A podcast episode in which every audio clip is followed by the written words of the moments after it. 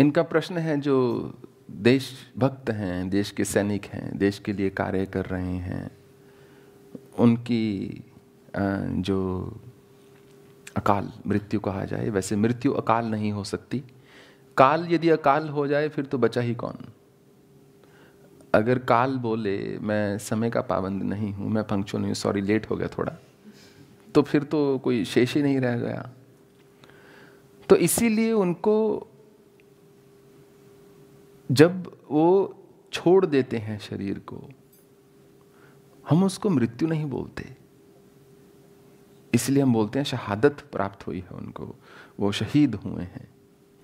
देश के लिए उन्होंने अपना, अपनी जान दी है। और जब वो शुरू करते हैं, सेना में भर्ती होते हैं तो यही तो सबसे बड़ी तलवार लटकी होती है सर पर हर समय। व्यक्ति गाड़ी की इंश्योरेंस करवाता है। उसको पता है कभी शायद एक्सीडेंट ना हो, पर कभी हो गया तो। तो इसलिए सेना में हम उनको नतमस्तक हैं जो देश की सेवा में समर्पित होते हैं, क्योंकि कहीं ना कहीं उनको पता है कि कभी ना कभी उनको ऐसे मैदान में जाकर खड़े होकर युद्ध करना पड़ सकता है।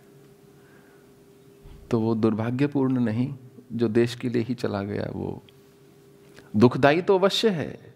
इसमें दो राय नहीं है, इसमें कोई संशय नहीं है। परिवार के लिए, देश के लिए, समाज के लिए ये एक बड़ी दुखद घटना है, कभी भी किसी को जाना पड़े ऐसे। परंतु दुर्भाग्यपूर्ण नहीं है। That's what I think his question is के समाज में इतना कुछ हो रहा है, लोग हैं, इतने कष्ट से गुजरते हैं, इत्यादि। और, फिर अंततः उनकी मृत्यु भी हो जाती है।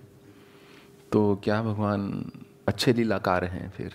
भगवान ऐसी लीला क्यों कर रहे हैं? एक मर्तबान सोचिए, जार, जिसमें तिल पड़े हों।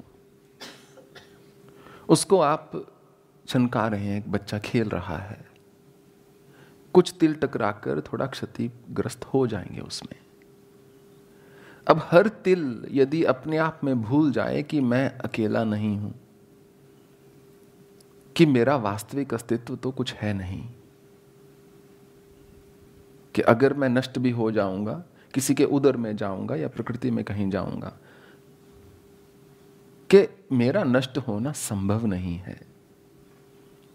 तो उस तिल को कोई दुख ना हो, यदि वो इस बात का स्मरण रखे।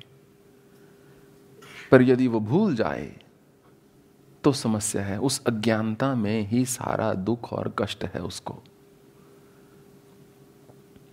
वो अपना व्यक्तिगत सोच रहा है, जबकि ईश्वर व्यक्ति विशेष पर नहीं करते कार्य। यदि किसी व्यक्ति पर काम करना है तो उसको स्वयं करना है, क्योंकि बीच वाले ईश्वर को जागृत करना है फिर। जन्म, मृत्यु, जरा, व्याधि, दोष, दुख, अनुदर्शनम। चाहे जन्म है, चाहे मृत्यु है, चाहे वृद्ध अवस्था है, चाहे किसी प्रकार की व्याधि है, रोग है, सभी मेरे ही रंग हैं, भगवान ने बोला है। सभी मेरे ही भाव हैं। ऐसी कल्पना ईश्वर ने कभी ना की होगी कि मनुष्य प्रजाति ऐसी हो जाएगी कि जो हर समय निरंतर सुखी सुख चाहती है। इसी भाव में यदि ईश्वर जीते तो कभी पृथ्वी पर अवतार भी न लेते। क्या पड़ी थी उनको पृथ्वी पर आने की? गौधुली वेला में गायों की सारी धूली उनके मुख पर पड़ रही है। भूषयो या श्री राम का अवतार लेकर वो भूमि पर उन्होंने शयन किया, जंगल में चले। रामायण में लिखा है, हर एक कदम, दो कदम चलने के बाद माँ सीता उनसे पूछती थी, आ गया? क्या जंगल खत्म हो गया? क्या अब कहीं हम बैठ सकते हैं? कोई आश्रम आ गया? जो राजकुमारी इतने फूलों में पली, वो एक लकड़ी की पादुका चल डालकर एक ऐसी भूमि पर चल रही हैं, जहाँ कंटक हैं, कांटे हैं, झाड़ियाँ हैं, सर्प हैं, कीड़े मकोड़े हैं, बिच्छू हैं। तो मनुष्य का तो कोई अता पता है नहीं। वो एकदम थाली का बैंगन होता है। बहुत कम लोग होते हैं जो अपने सिद्धांत पर या किसी के साथ खड़े रह सकते हैं। नहीं तो वो कहते ना फेयर वेदर फ्रेंड्स तो यदि ईश्वर के साथ आपका अडिग संबंध है तो फिर प्रश्न कैसा? यदि नहीं है तो प्रश्न कैसा फिर? फिर किससे प्रश्न? यदि हमारा संबंध ही नहीं है भगवान के साथ तो फिर प्रश्न करने की कोई गुंजाइश नहीं है। और यदि है तो फिर तो तेरा किया मीठा लागे। जो भी कर रहे हो, सब मीठा है, सब अच्छा है। जिसके हृदय में ऐसा संतोष जो है, आ जाए, जैसे स्पंज होता है, पानी को सोख लेता है। ठीक उसी प्रकार मनुष्य उनकी कृपा को अपने भीतर अंतर्निहित कर सके, ग्रहण कर सके, धारण कर सके, उसको पी सके। उस मनुष्य के जीवन में कोई दुख नहीं रह जाएगा, क्योंकि दुख नाम की कोई चीज़ है ही नहीं। आनंद जो शब्द है, उसका कोई विपरीत ही नहीं है।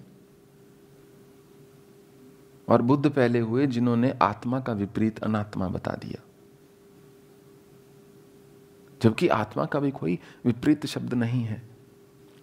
वो बना दिया गया। तो जाही विधि राखे राम ताही विधि रही है। That's my answer